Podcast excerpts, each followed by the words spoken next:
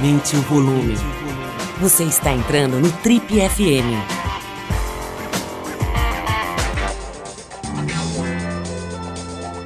Oi, pessoal, boa noite. A gente começa agora então mais um Trip FM, o talk show da revista Trip. Oi, pessoal, a gente começa agora o terceiro episódio da nossa série especial de férias, já tradicional aqui no programa onde a gente apresenta as melhores entrevistas do ano, né? Nesse caso, do ano de 2023. Hoje a gente vai mostrar para vocês outra conversa muito legal que se destacou entre as dezenas que a gente fez aqui esse ano, que é com o ator Marcos Palmeira, que acabou de completar 60 anos, 48 deles dedicados às artes cênicas. Além de falar sobre os projetos dele, como a participação na, na, na série derivada do filme Cidade de Deus, e também no remake da novela Renascer, que vai estrear agora em 2024. O Marcos Palmeira abordou com a gente temas como agricultura orgânica, rótulos, né, rótulos no sentido de, de rótulos que se, coloca, que se colocam sobre as pessoas, né? Conversa maravilhosa, deliciosa aqui com o ator Marcos Palmeira. Vamos lá. Marquinhos, um prazer te rever, cara. A gente pô, fica séculos sem se encontrar, né? Mas é sempre muito legal eu tenho, eu pelo menos tenho a sensação, quer dizer, do, pro meu lado é mais fácil, como a gente te vê na televisão toda hora, eu tenho a sensação que eu te vi semana passada, né? Não é exatamente a mesma coisa aí na, na recíproca, mas é muito legal poder atualizar, trocar uma ideia com você, né? Alguém que a gente acompanha há tanto tempo e que tem esse trabalho tão bacana. Né? Você estava falando agora que você está ficando especialista em fazer o pai do seu próprio personagem, né? Você estava agora você está gravando agora Renascer, né? O remake dessa novela Renascer tem 30 anos, mais ou menos, a primeira, a primeira versão. 30 anos, Renascer tem 30 anos, foi 93 mesmo. Cara, agora você me deu um dado assim que, pô, a gente, por mais que a gente saiba que o negócio é, é puxado, mas assim, é um projeto que você fica um ano trabalhando, é isso? É isso, cara. Estou até agosto do ano que vem, agosto, setembro do ano que vem, amarrado aí na produção contando essa história. É isso aí, é, faz parte. Eu vou conviver mais com esse povo do que com a minha própria família. Isso é um, isso é um clássico de, dos atores aí. Cara, eu estava vendo ontem a entrevista, a gente está gravando aqui na terça-feira, estava vendo ontem na entrevista do Ailton Graça no Roda Viva, né? Ele está agora nesse momento primeiro protagonista numa longa isso. carreira, nunca tinha feito personagem principal, ele está fazendo o filme lá do Mussum. E sempre tem aquela pergunta, né? Pô, e novela, não sei o quê e tal. E muitas vezes os atores e atrizes falam, né, assim, que gostam e tal, mas que é um negócio meio puxado, meio corrido, e você fica horas esperando, tem todo o perrengue, né, da novela. E a resposta dele foi diferente. Ele falou, cara, eu amo aquilo ali, eu dou um jeito de achar legal, eu sou apaixonado, eu gosto de aparecer, gosto de fazer as coisas, gosto de fazer ficar legal e tal. Você, você tem uma, tantas novelas, né, cara, que você já fez. Agora fez esse mega sucesso, né, o remake de Pantanal, em que você fez brilhantemente ali o, o Zé Leôncio.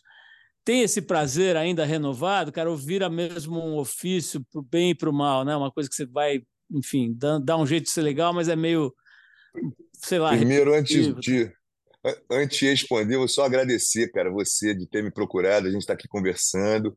Realmente são muitos anos aí, eu fico muito feliz de poder estar conversando com você aqui. A Trip faz parte da minha história, né? Uma revista que teve sempre ali me acompanhando a minha carreira, então realmente é uma gratidão aí poder falar com seus ouvintes, cara.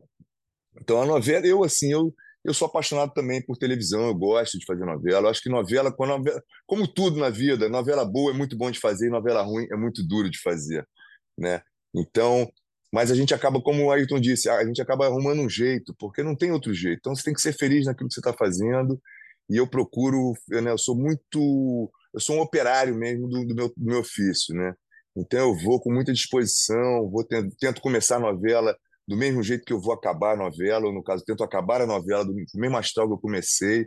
Acho que isso é uma coisa importante. Eu costumo dizer que novela é um tiro longo, né? Então você não pode sair gastando toda a tua energia no início. Né? Você tem que ir economizando energia o tempo inteiro para você chegar até o fim com algum fôlego. Né? É, na verdade, são tem um momento que marca muito o público, são os primeiros 20 capítulos e os últimos 20 capítulos. Então você não pode sofrer muito durante. Né? Acho que durante você tem que ir fazendo um trabalho para estar tá sempre com alguma, alguma bagagem, alguma, é, alguma, é algum frescor, sempre ter algum frescor, de aparecer uma coisa nova, do, perso próprio personagem ter uma mudança no meio da história. E você não ficar frustrado com isso. É, tem muita gente que não aguenta, né? Tem gente, a questão de ter muitas vezes questão de temperamento, né? São é muito texto para decorar, então você não, não, não é só estar gravando aquelas 12 horas por dia de gravação, mas é também ter um tempo em casa, às vezes, muitas vezes no domingo, você tem que estar decorando o texto, ficar entendendo, lendo a semana toda. É um ofício, cara, não é. Né? As pessoas veem só o lado glamouroso, mas tem um lado de batalha, de trabalho, de dedicação de toda a equipe, como né, de um modo geral, que é uma que é um que é árduo, é complexo. Mas eu gosto muito, assim. Eu eu estou muito feliz por né, eu acabei de fazer Pantanal, que foi uma novela bastante intensa, pesada, que eu adorei fazer. Já aceitei esse novo desafio de fazer Renascer tão próximo uma da outra, porque eu falei, cara, é um texto tão bom, eu não tenho como não tenho como fugir desse desafio. Né? Lógico que gera insegurança. Poxa, será? Vou fazer mais um coronel, vou fazer. Mas é Benedito Rui Barbosa, é uma releitura de um clássico. Né? Então é como uma peça de Shakespeare, é como né? Eu acho que o Benedito, para mim, ele está na, na, dramaturgia brasileira das novelas. Ele é esse cara que pode ser né, remontado várias vezes, com várias leituras, com várias camadas, né, que fala desse Brasil profundo. Eu tenho muito orgulho de poder representar esse homem desse Brasil profundo. Né? Eu nunca, nunca projetei isso na minha carreira. De, eu, nunca, eu nunca fiz muitos planos, eu sempre fui muito de fazer, sempre me senti muito protagonista dos personagens que me davam. Então, você fala, ah, você imaginou chegar até aqui? Então, eu não fiz muitos planos para isso mas ao mesmo tempo fico muito orgulhoso de, de ver como eu consegui penetrar nesse Brasil, de representar o homem do Sul, o homem do Norte, do Nordeste, do Sudeste, né, de estar através dos personagens. Isso é muito rico. E eu sou apaixonado pelo Brasil, então é, juntar o útil ao agradável. Aqui, ó, tem uma coisa curiosa, assim, que é a coisa da caracterização, né? Tem todas essas, essas histórias de, do ator que engordou 20 quilos para fazer não sei o quê. Acho que foi o Robert De Niro, né, que engordou para fazer aquele Ragging Bull, Isso. né, que aquele lutador de boxe, ficou famosa essa história, quer dizer, o cara se detona ali, um tempo se entrega. É, você já teve algum papel, cara? Eu já entrevistei um ator que precisou serrar, que quis serrar um dente. Nem lembro quem era agora exatamente, que serrar um dente para. Eu fazer... lembro dessa história, é, é, alguém que serrou um dente, eu lembro eu disso. Eu acho que é o talvez o Emílio Orciolo, talvez, mas enfim. É, já teve, cara, algumas. Eu sei que você já teve que fazer chapinha, por exemplo. Eu lembro de um personagem que o Daniel Filho Foi. inventou. Torre de Babel, inventou que eu tinha que. Não, primeiro ele falou assim: não, vou fazer um relaxamento nesse teu cabelo, vai tirar os cachos. É uma vez só, não vai precisar fazer isso nunca mais. Falei, pô, maravilha. Só que não deu certo. Eu tinha, todo dia eu tinha que chegar uma hora antes, ficar fazendo escova.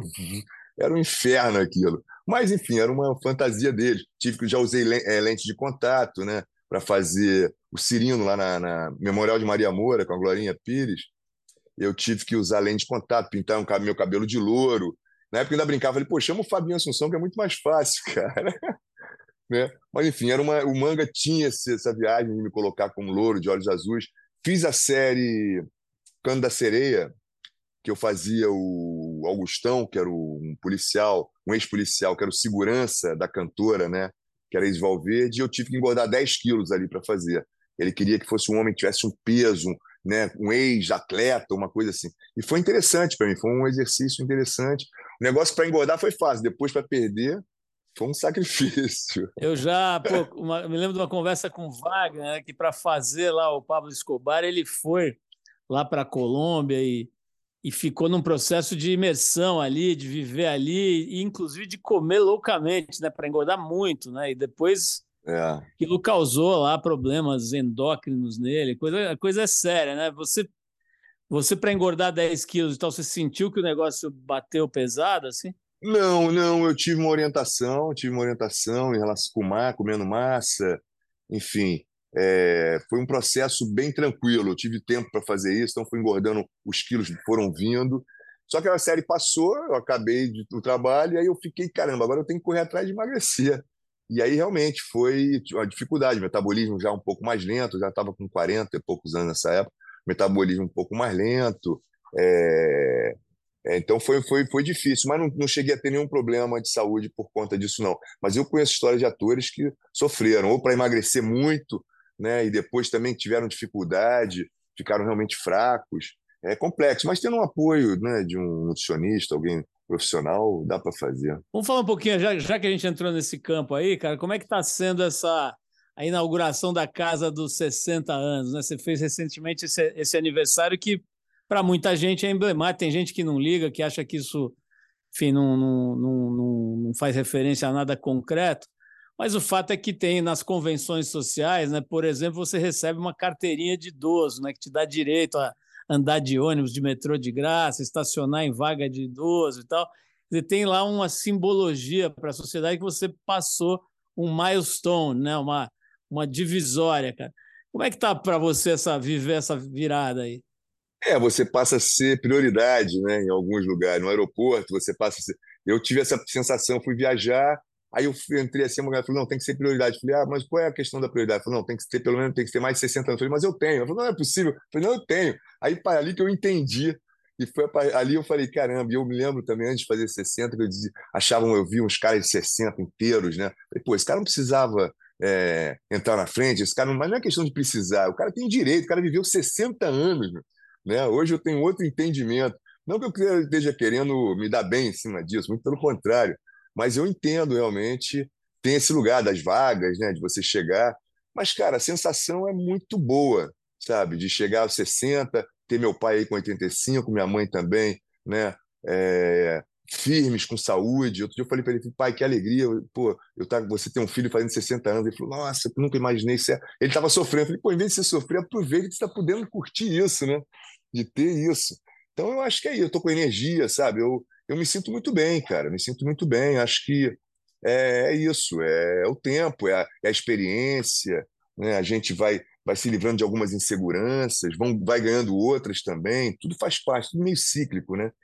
Então eu, eu espero chegar, né, viver essa década aí com muita saúde para ter uma próxima década, enfim, não viver para sempre, mas poder ter qualidade de vida. Na verdade, o que eu busco é ter essa qualidade de vida. Então, com 60, eu acho que eu cheguei, me surpreendi comigo, achei que eu não tinha essa imagem, achei que você chegar com 60 já meio gordão, é, com preguiça, né? Com, às vezes você encontra as pessoas já mais. Tem gente mais nova do que né, com 50, que já se sente com 70. Então, eu acho que é uma questão de temperamento também, né? E não ficar com essa preocupação, ai caramba, tô com 60, ficar pensando muito para frente. Vamos viver hoje, vamos embora. Agora, tem, aparentemente, acho que aparentemente não, acho que é um fato, né, cara? Para as mulheres, para as atrizes, isso pega de um jeito diferente, né? A gente volta e meia entrevista as mulheres e tal, e elas falam claramente, né, que começam a diminuir os, os convites, né, para papéis e tal, tem muito menos mercado, né, para as mulheres e, e aliás, pô, não é nem aos 60, né? Bem antes disso, já começa, já começa a ser meio. A expressão talvez seja um pouco forte, mas você já começa a ser meio descartado, né? Assim, na, na, na teledramaturgia, no, no mundo das, das artes. Isso é, isso é cruel com as mulheres, né? Existe também homens que têm menos, sei lá, sorte genética ou, ou que, enfim, é, se cuidam menos e tal, e que envelhecem, ficam mais feios ou mais gastos e tal, e começam a não ter muito espaço para trabalhar também. Isso, isso é real? Você sente no, no teu métier? Eu acho que sim. Eu acho, eu acho como ator, né, o nosso corpo é a nossa ferramenta. Né? Eu, não, eu, eu quero estar tá bem, eu não quero estar tá bonito, eu quero estar tá bem. Né? São coisas diferentes. Eu não fico atrás dessa beleza né, estética de ser um homem de 60 com um cara de 30, jamais.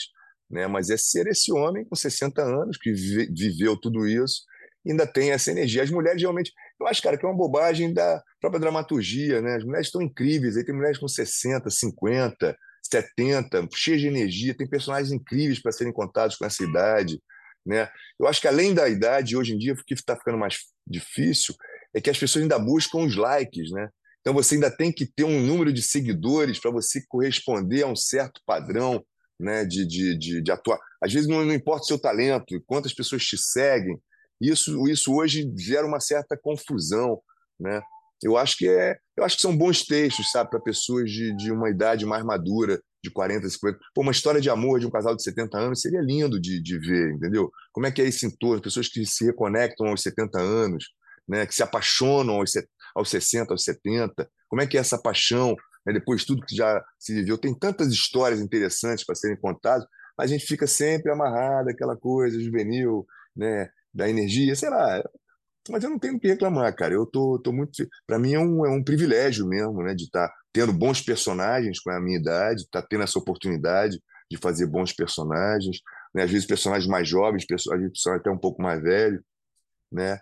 E eu tô ligado, eu tô, tô atento. Acho que a vida, como dizia minha avó, vida é movimento, então vamos embora, vamos, vamos, vamos, vamos movimentar. Marquinhos, você acha que isso tem um pouco a ver, quer dizer, o quanto isso tem a ver com a cultura brasileira? Né? Eu estava vendo esses dias uma série, que aliás eu recomendo fortemente, uma série argentina chamada Nada. Não sei se você chegou a ver. Não, é, nada. É maravilhosa, cara. E está naquele Star Plus. E é uma série sobre a, o envelhecimento, sobre a decadência. É um ator que eu imagino que esteja na casa dos 70 altos não vou saber dizer o nome dele, mas um ator desses geniais, sabe? Que você, na primeira cena, você já vê que você está diante de um monstro, assim. E ele faz o papel de um, um crítico gastronômico, meio dandy, meio estilosão e tal, que está velho, já está meio decadente, já está meio com dificuldade de brilhar na profissão dele, tudo. E é sobre isso, sabe? É sobre essa situação, quer dizer, a, a, a, gra, a beleza e o drama dessa situação, né? Dessa, desse último terço da vida, né?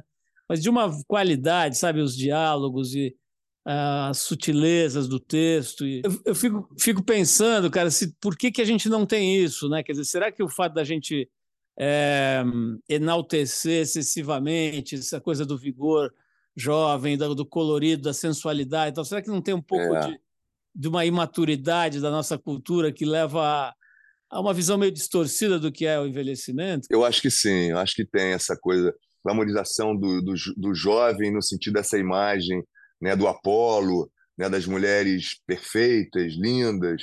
A gente vê isso muito com a questão da internet, né, as pessoas, os filtros todos usando. Eu acho que o Brasil demorou muito a dar valor à dramaturgia também, de uma certa forma. Assim, né? Eu fui criado no cinema, né? fui criado fazendo cinema, televisão, e era sempre, muitas vezes, eu escutei muitas vezes assim, não, o roteiro não é muito bom, mas o diretor é incrível, ele vai resolver na hora. Não, o roteiro não se preocupa não que a gente vai resolver. Depois na montagem. Então a gente demorou muito para olhar para o que estava sendo contado, né? E hoje eu não acredito muito numa história que, se ela não está bem escrita, dificilmente ela virar uma grande história. Né? Pode acontecer, mas é muito difícil. Acho que a gente perdeu um pouco. Você vê a Argentina está anos-luz nisso, grandes roteiros, né? Né? grandes histórias. Às vezes sai de uma coisa pequena para uma coisa universal. A gente fica sempre querendo. A gente também, por uma carência de, do mercado, todo primeiro filme, o cara quer logo fazer o melhor filme da carreira, não fez nenhum, mas já tem que ser o melhor filme da carreira, e é cobrado para isso também, né? Então, acho que tem um pouco, tem um pouco de tudo isso aí. Mas eu acho que a gente está tá, tá melhorando nesse sentido, está melhorando. Cara, falando nesse, nesse tipo de produto né, que eu mencionei agora, essa série, você falou daquela série que você fez com a Isis, né, com aquela história da, da sereia, isso. que é maravilhosa, né, muito bem feita. Né? É, eu é, gosto muito. Você estava agora, você me falou que você acabou de gravar a Cidade de Deus, né? Em formato Cidade de Deus. série, né? É, esse projeto é da HBO? É com, com que. Projeto da HBO, produção da O2, Ali Muritiba dirigindo. E é incrível, cara. É um spin-off é um spin da Cidade de Deus. Né? Pegou o personagem do Buscapé e, e, e trouxe esse personagem 20 anos depois, que é o Alexandre que faz. Né? Manteve os atores da época, os que não morreram no filme, eles continuam hoje, então aquela os caixa baixa, os meninos lá, Thiago Martins, Felipe, os moleques que sobram, eles essa é a vida deles hoje, 20 anos depois, né? E eu faço o chefe da Cidade de Deus, é o velho traficante, né, que que, que, quer fazer, que quer que a vida ande bem na, na, comunidade, não quer confusão com polícia, não quer confusão com milícia, não quer confusão com ninguém. Ele é um bom administrador ali da cidade de Deus e aí as coisas acontecem e ele acaba sendo atropelado por uma realidade mais cruel. Mas é muito interessante, cara. A série realmente é, é, é olhando. É o, o, pano de, a, no, o pano de fundo é a violência, mas o que mostra é como é que essas pessoas sobrevivem nesse universo, nesse universo. Como é que é a vida, o cotidiano dessas pessoas. Então é uma, é uma, é uma relação, é a relação humana dessas pessoas. Né? O filme bateu um pouco nessa, na violência da Cidade de Deus, e dessa vez é como se a violência passasse lá fora mas tem uma vida acontecendo aqui dentro. Como é que essa comunidade se refez, como, é essa, como é que ela se reconstrói diariamente. E para mim foi uma experiência incrível, cara, de contracenar com atores da Cidade de Deus, né? Re reencontrar atores do Nós do Morro, lá do Vidigal, Robertinho Rodrigues, Thiago Martins, né? e toda a turma que vem da Cidade de Deus com uma potência gigante né? desses atores de comunidade que são grandes atores com essa cara de não atores. E estou bem animado, bem feliz aí com esse trabalho. Marquinhos, isso leva a gente para. A gente pode, a partir daí, falar um pouquinho de mercado, né, de profissão. Esse é um assunto que está toda hora aí sendo falado. Né? Agora, essa semana, por exemplo, foi divulgado o final do contrato do Marcelo Adnet com a Globo, né? E ele, inclusive, está trabalhando lá nesse momento como ator, eu acho que numa das novelas, etc. E, e aí é sempre aquela conversa, né? Pô, né? Mas tem o mercado de streaming e tal. De fato, esse mercado se ampliou, né? Está se ampliando cada vez mais, né?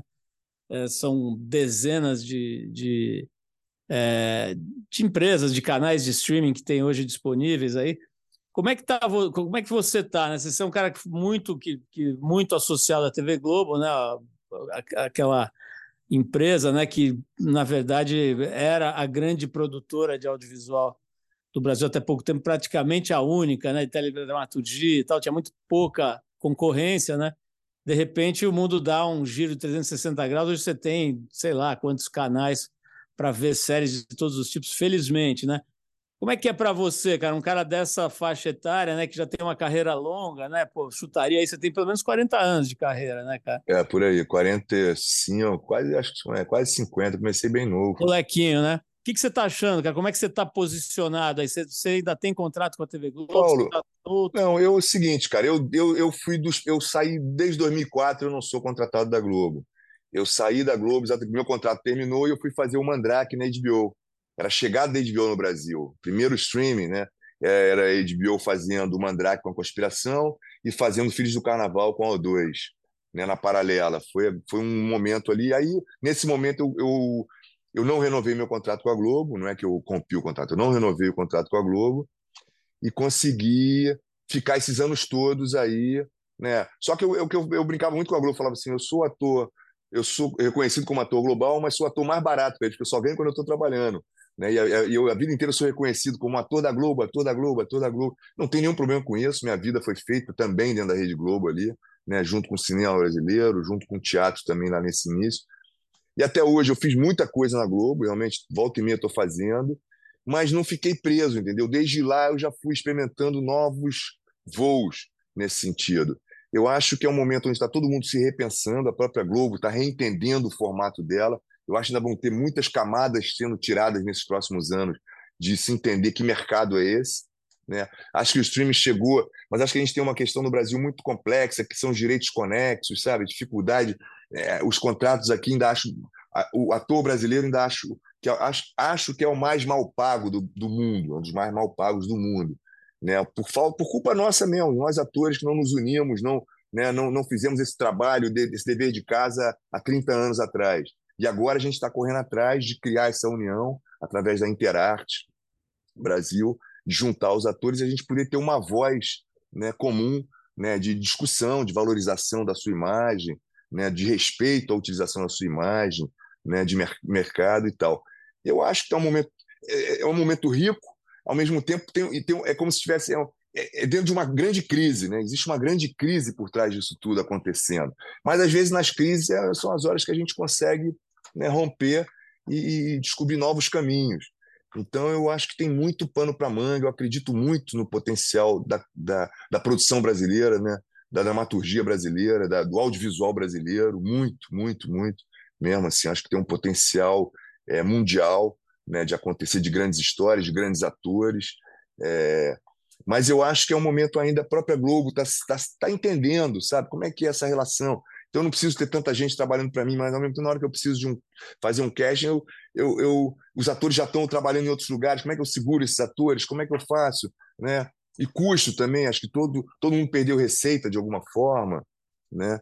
Mas eu acho que, que a Globo é um, é um grande lugar para se trabalhar, ainda é um grande lugar. Acho que é um exercício que não, não tem lugar nem para Agora eu vou ficar dez meses no exercício diário de produção. Né? Para o diretor, a mesma coisa, para o fotógrafo, a mesma coisa, para o cameraman, a mesma coisa, para o técnico de som, a mesma coisa, para o figurino, a mesma coisa, né? para a arte, para a direção de arte. Então, isso também isso dá uma cancha. Né? Para mim, os grandes profissionais de audiovisual né, estão na Rede Globo. Né? E, e, e muitos saíram, voltaram. Né? É, são, os cameramans são incríveis, cara. A experiência desses caras com né, com foco, com, as, com os movimentos, com a sensibilidade. Fora que o cara trabalha com milhões de diretores diferentes, né? o tempo inteiro é uma ideia nova. Então tem uma, uma coisa interessante que a Globo consegue preservar ali. O, em relação aos streams, a, eu acho que eles também ainda estão entendendo o próprio mercado brasileiro. Porque tem uma. A gente acaba. que Nós somos meio macunaíma, né? A gente vai e faz. A gente quer 100, mas só a gente quer mil. Aí o cara vai, tem 100, não, não tem nem 100, tem 10. Mas você vai e faz com 10. Então isso também é complexo, porque a gente faz, né? a gente entrega, a gente tem entrega. As produções brasileiras, a gente entrega. Então isso também, se a gente não se valorizar, não vão ser os filmes que vão valorizar a gente, entendeu? Como classe de um todo, como classe artística mesmo. Mas eu acho eu tô achando bem interessante esse momento, cara, de muita produção, muita coisa acontecendo, muitas ideias, né? Muitos muitos tiros para vários lados, né? As pessoas experimentando coisas, né, para ver o que, que funciona. Eu só fico preocupado assim quando a gente quando você você sai do que te, do que te interessa contar para o que você acha que o outro quer ouvir. Eu acho que tem um pouco isso às vezes. Então, isso, para mim, eu gera um certo que o cara está mais atrás de, do, do, do, do, sucesso de dar certo. Como é que, porque ninguém, essa forma não tem. Por que, que vai dar certo? Você tem que partir de uma grande ideia sua, né, de uma grande ideia de alguém, né, e bem realizada. Mas às vezes a gente atropela esse caminho querendo, não, isso aqui, então agora é comédia, Bruma, vai só comédia, não, agora é, é terror, vai só pro terror, não, agora é, é violência, tem que ter violência, é, é favela é, e tal, entendeu? A gente se perde no meio desse caminho. Mas tem muita coisa legal acontecendo, cara. Eu vejo o trabalho do Afro Reg, muito rico que o Zé Júnior está fazendo. Ele agora está lançando a série do Betinho, né? O Afro Reg, o, o, o Zé Júnior faz um trabalho muito legal no audiovisual. Né? O AfroReg entrou com o pé direito no audiovisual, acho bem legal o que eles estão produzindo, a qualidade do que eles fazem. Então, tem muito, não só eles, tem muita coisa acontecendo. sabe? Eu acho que está na hora da gente entender, de, decantar um pouco isso, para entender que espaço a gente tem de verdade nisso tudo. Né? E, enfim, e vejo muitos atores bons também, sem trabalho. Então, tem um, eh, você vê como uma coisa é complexa. Não é que tá, ah, tem, tá, tá bombando, tá todo mundo trabalhando. Não está. Não está fácil para todo mundo, não está fácil, entendeu? É um, é um mercado ainda muito apertado. Eu lembro que, sei lá, 30 anos atrás, tinha uma, uma, uma, te, uma teoria que dizia de cada 10 atores, meio está empregado. Eu acho que se vai apertar, continua mais ou menos nesse lugar, entendeu? É, meio está realmente conseguindo, meio por cento está conseguindo ali trabalhar, entendeu? É difícil, é, é, é um funilzinho. Mas, claro, você tem mais você tem mais produtores de elenco, então você tem mais pessoas para você procurar para levar seu material, para tentar batalhar. Né? Você tem mais produções acontecendo, né? mas muitas vezes as pessoas não têm acesso. E eu gosto muito de fazer essas pontes, sabe, Paulo?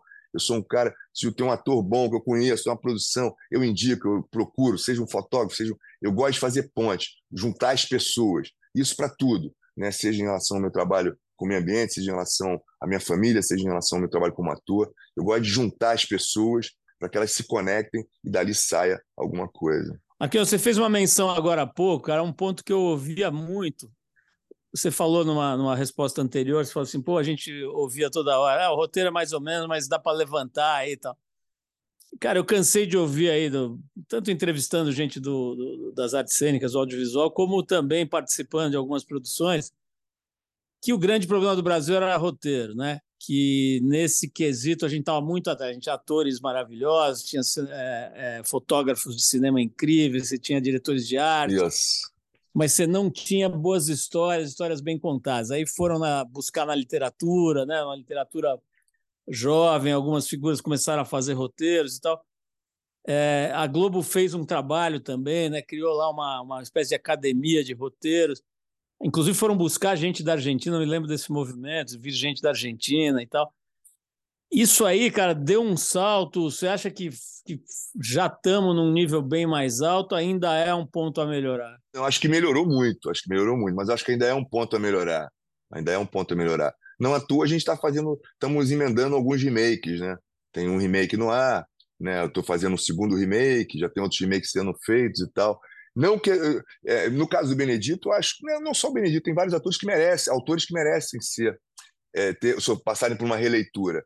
Mas eu acho que ainda falta, acho que ainda. Mas melhorou muito, sem dúvida, melhorou muito. Hoje você já recebe roteiros. Eu fiz um filme, Paulo, que não estreou ainda, que chama Barulho da Noite, da Eva Pereira, Eva Pereira, dirigido pela Eva Pereira.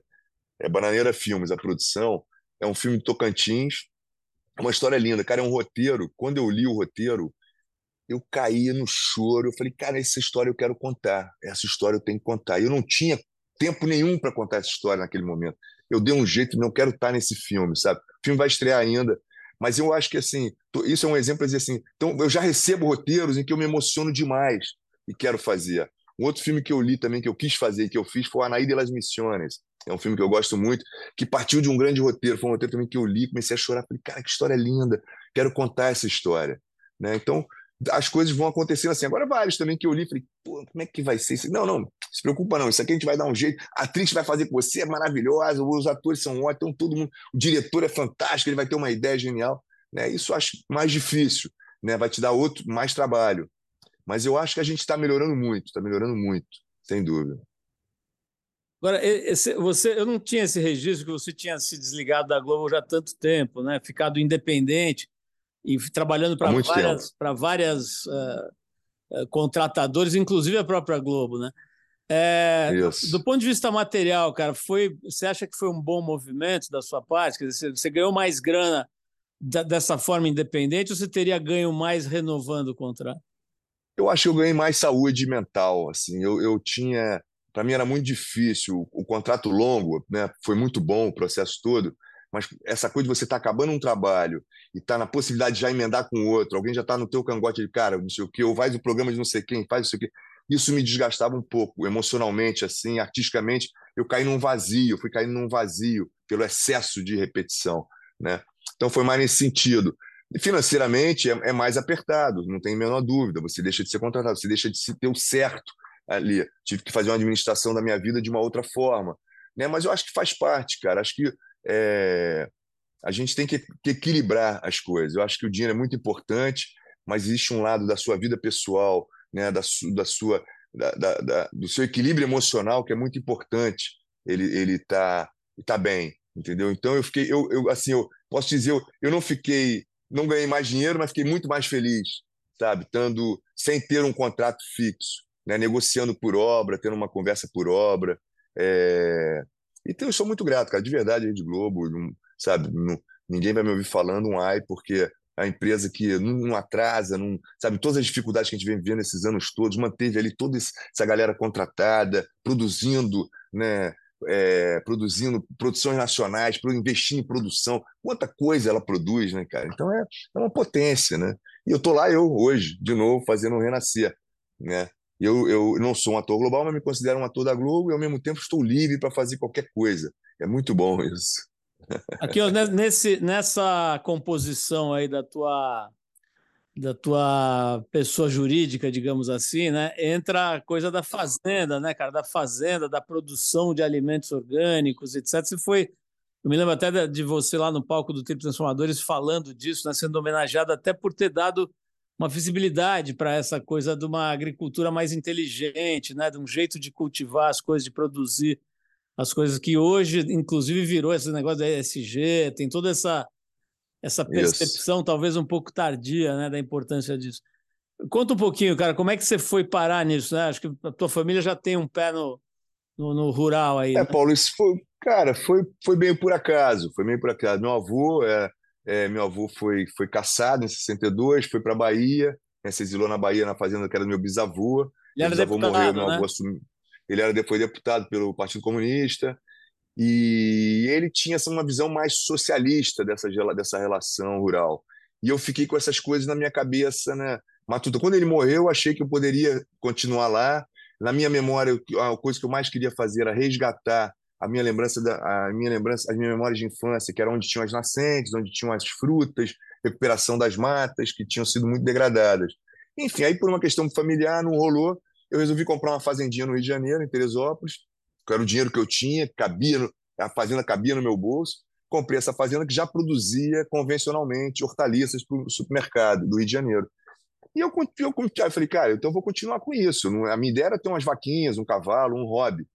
Não, vou continuar produzindo hortaliça. Aí trazia, entregava para minha avó saladas, saladas, saladas.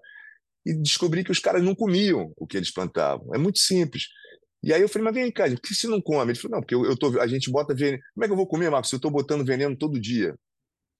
Aí eu falei, pô, veneno? Aí que eu me dei conta que aquele agrotóxicozinho, né? aquele, aquele fortificante para o solo, aquilo é, um, é sintético, é veneno. Aquele remedinho né? que você bota nas plantas, aquilo é um veneno, vai para você Aí foi aí que eu mudei tudo, mergulhei nesse mundo da agroecologia, da agricultura orgânica, e realmente mudou a minha vida completamente. Né? Passei a militar por isso, no, no melhor sentido da palavra, me dedicar a isso, né? acreditar realmente na produção de um alimento saudável, pedir, conseguir ser perdoado pela minha avó, eu ter intoxicado ela durante um pequeno período, mas depois pude fornecer para ela uma, uma verdura de qualidade orgânica, um leite puro, orgânico, vaquinhas tratadas com homeopatia, vacas felizes, e fui para esse, esse, mundo da preservação ambiental. Aí tem um pouco da minha relação com os índios lá de trás, né, com os indígenas. Eu morei com os Chavantes, morei com os Eriquibatsa, no, no Mato Grosso também.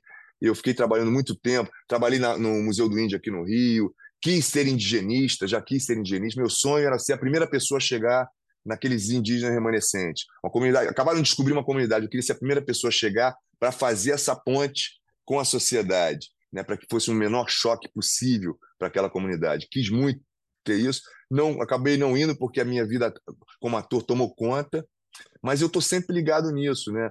É, consegui construir uma parceria muito legal com a Marina Silva, que é uma pessoa que eu tenho muita admiração, fiz todas as campanhas dela, acredito muito né, no pensamento dela ambiental, ecológico, essa figura que, que me representa, que nos representa de alguma forma. Então isso tomou um pé na minha vida assim muito forte. É o meu lado B e meu lado A, hoje eles andam muito paralelos, sabe? Mas é engraçado porque dos últimos cinco anos para cá, eu dei uma, guinada, uma nova guinada para minha vida artística também com novos trabalhos, com um outro olhar para o que eu quero fazer. Porque durante muito tempo eu fui, eu fazia tudo. Me chamava, eu gostei, vamos embora, vou fazer tudo e tal. Não tinha um pensamento. Agora eu começo a construir alguma um pouco mais, até para equilibrar o meu tempo, entendeu? Então eu estou no momento mais dedicado à minha vida artística, consegui equacionar uma questão na fazenda, né? Hoje eu montei uma parceria que tem uma gestão mais profissional, ganhei um corpo dentro da fazenda, tirou um pouco de cima de mim, que são 30 anos eu ali tendo que resolver uma opção de coisa no dia a dia, né? No set, alô, e aí, nasceu o bezerro, o que que faz, não sei o quê, estourou o pneu do caminhão, sabe essas coisas assim, chegou uma hora e falei, meu amigo, não dá, não dá, não tenho braço para isso. Cheguei a ter um armazém de alimentos orgânicos aqui no Rio também, que é uma coisa que um dia ainda penso em voltar a ter, sabe? Acredito muito nessa, nessa força da produção desse alimento saudável, da agricultura familiar, né? Você vê hoje o próprio MST faz um trabalho lindo de produção de arroz, né, de vários produtos de agro, ligados à agrofloresta. Hoje eu estou trabalhando com agrofloresta na fazenda também, com plantação de café, né, continuo lá com, com as hortaliças, com os lácteos, estou formando parcerias né, é, de produtores, o meu mel vem de uma comunidade parceira, o café também vem, vem de parceiros, o chocolate que eu faço também é um cacau que vende de uma cooperativa, entendeu? É um cacau da minha família, onde eu faço uma parceria. Então, tudo é pensando nas parcerias né, e, e, tentar chegar no momento de que esse, o preço do produto seja mais justo. Né? Não é que ele vai ser mais barato que o convencional, mas que ele seja um pouco mais justo. Eu luto muito por isso, para popularizar, de, uma, de alguma forma, a agricultura orgânica. Aqui, quem está vendo a gente na versão vídeo, viu até agora há pouco, agora escureceu, né? mas viu essa, esse backdrop maravilhoso, real aí do Rio de Janeiro. Não é filtro, não é aquela coisa que, que, que vem no, no YouTube, né? Uma, visual lindo do Rio de Janeiro, cara. É, que é a sua casa, né? Quer dizer, onde você trabalha, onde você vive. A gente tem visto as notícias aí do Rio cada vez piores, né, cara? Aparentemente, na verdade, num certo aspecto, isso é do Brasil inteiro, mas aparentemente é. no Rio de Janeiro o negócio está tá ainda mais punk, né, cara? Me conta um pouquinho assim a tua visão do problema social do Rio. Você tem alguma perspectiva de solução isso? Cara, essa é uma questão bastante complexa. Basta você ver o histórico né, dos governadores que a gente teve. Dizer, tem uma política que foi instituída no, no, no Rio de Janeiro da milícia muito pesada, né, onde a milícia já foi defendida até na dramaturgia. Né? Já tivemos uma novela que defendia a milícia, era um conceito de não, pelo menos não tem o tráfico, pelo menos não tem.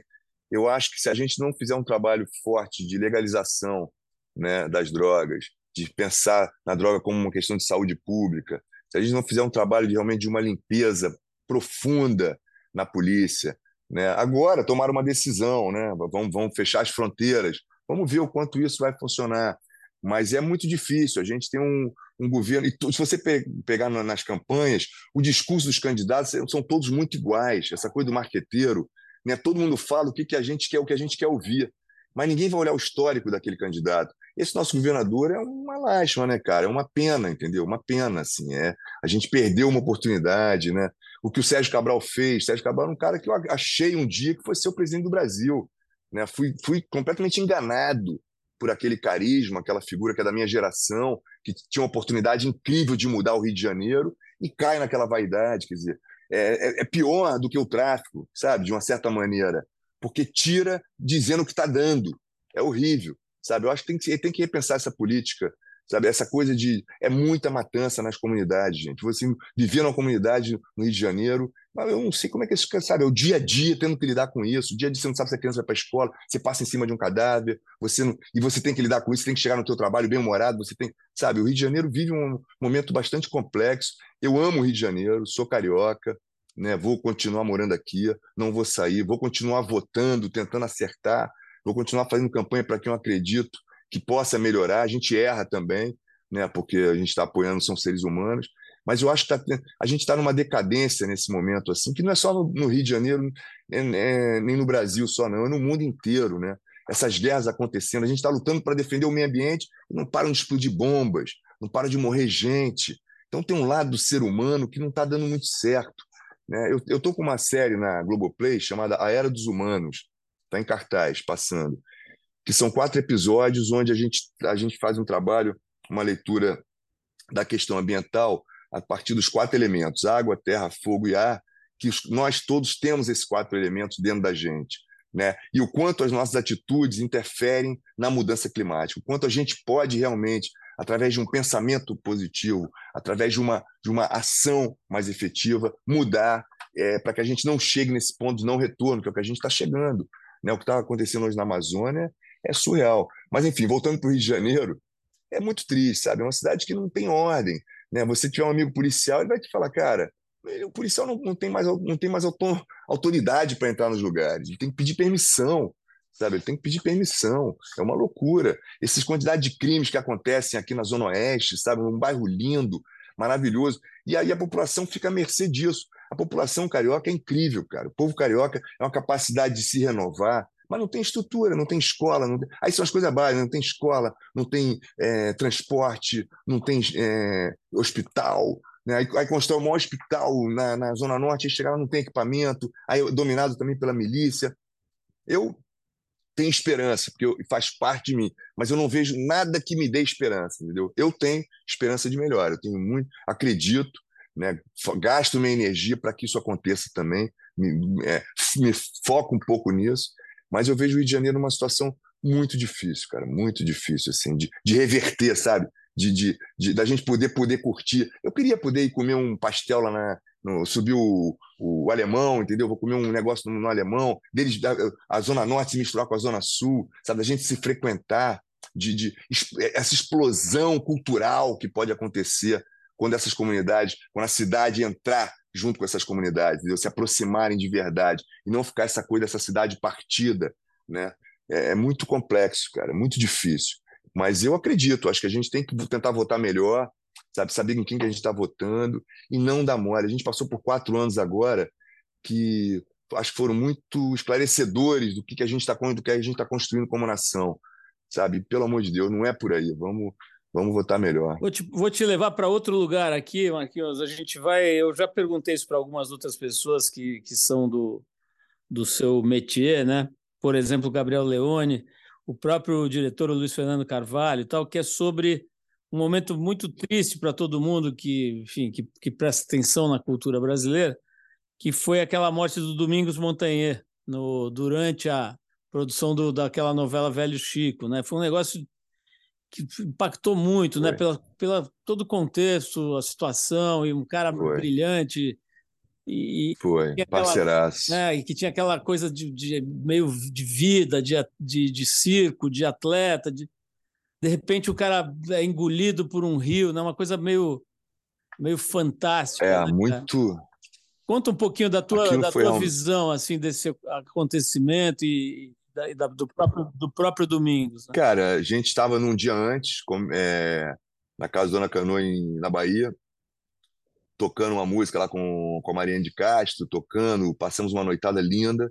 Ele viajou para filmar e eu chegava no dia seguinte E quando a gente chegou de helicóptero, eles estavam rodando. E a gente chegou e falou, cara, Domingos e Camila é, saíram depois do almoço, ninguém achou. Aí a gente falou, cara, Domingos é atleta, né? Camila, daqui a pouco eles estão juntos, eles vão aparecer, né? Vão aparecer. E começamos a gravar e nada deles aparecer, nada. E aí eu fui gravar, cara, eu pô, já fiz muita cena de barco, é, pilotando barco. Meu barco virou, pá, de bota, com roupa e tudo. Eu falei, ué, estranho. Aí o Luiz, vamos lá, de novo, Marquinhos, pá, virou de novo. Falei, Luiz, tem uma coisa estranha, cara, não tá. Isso no mesmo rio, a gente tava 500 metros de onde ele se afogou, sabe, 600 metros de onde ele se afogou. E tinha uma coisa acontecendo ali. Aí parou, parou, não sei o que. Quando a gente descobriu o que tinha acontecido, cara, foi um. E a, a, a sorte, entre aspas, é que ele foi achado imediatamente. Porque senão essa fantasia desse momento, dessa coisa do, do, do sobrenatural de Almeida, né? Esse cara que foi. Não, foi um acidente, cara. Ele, onde ele morreu, morreram vários profissionais já morreram afogados ali naquele lugar. Essa foi uma, uma infelicidade total. E a Camila presenciando isso, vivendo isso com ele. Foi uma tristeza, cara. Não sei te dizer. O, o Domingos era uma potência de luz, né? De, de esse clown, esse cara palhaço no corpo de galã, né? É, forte, sabe? eu tinha muitos projetos com ele, assim, a gente tinha muitos projetos amarrados de conversa para a gente fazer. Foi muito duro. E aí ficou essa questão: o que, que faz? Faz, não faz? Eu fui a favor de continuar.